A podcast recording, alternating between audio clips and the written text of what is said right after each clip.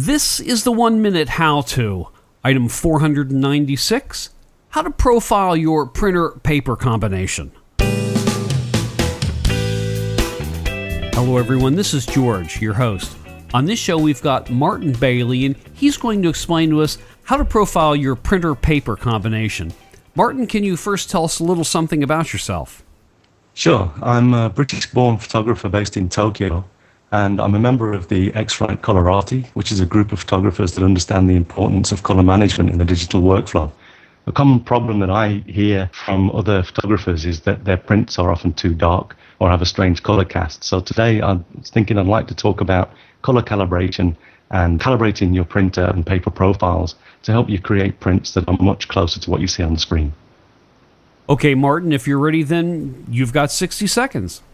Okay, so to calibrate your printer, you need a device like the X-Rite ColorMunki Photo. Initially, you'll use the device to calibrate your monitor. At this point, you'll usually be guided to reduce the brightness of your monitor, which is the reason why prints are often too bright. You then take that same device and you use it to calibrate the printer. Using the software that comes with the calibration tool, you print out a page of color patches on your selected paper. Then you follow the on-screen instructions and scan that paper into the computer Based on how the printer has replicated the first set of color patches, you then print out the second page and that fine tunes the profile. After scanning the second page, you save the profile and use that in future whenever you print to that paper.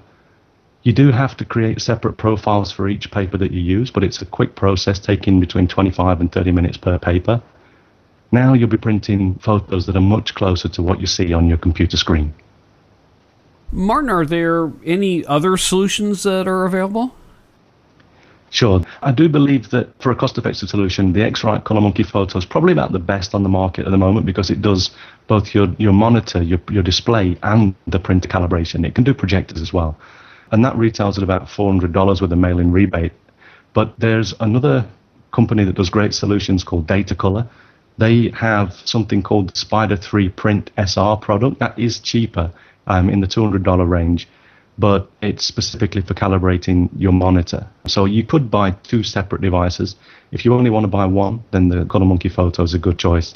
But there's also another solution for more committed, maybe photographers, and that's the i1 Extreme Color Calibration System. But that retails at over a thousand dollars, so you need to be a little bit more committed. Yeah.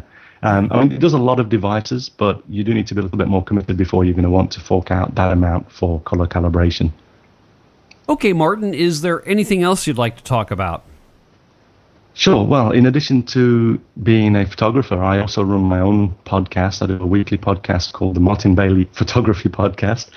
And basically, in there, I teach you all about the technical and artistic sides of photography based on my own experiences.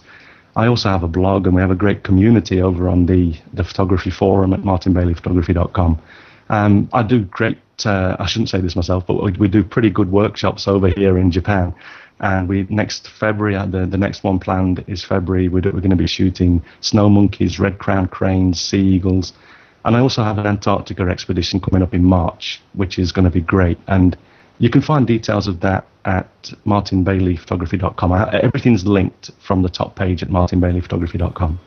And I'll make sure I've got a link to that in the show notes at one minutehowto.com. That would be great. Thank you very much, George. Martin, thanks a lot. I do appreciate it. Not at all. It's been my pleasure. Thank you very much.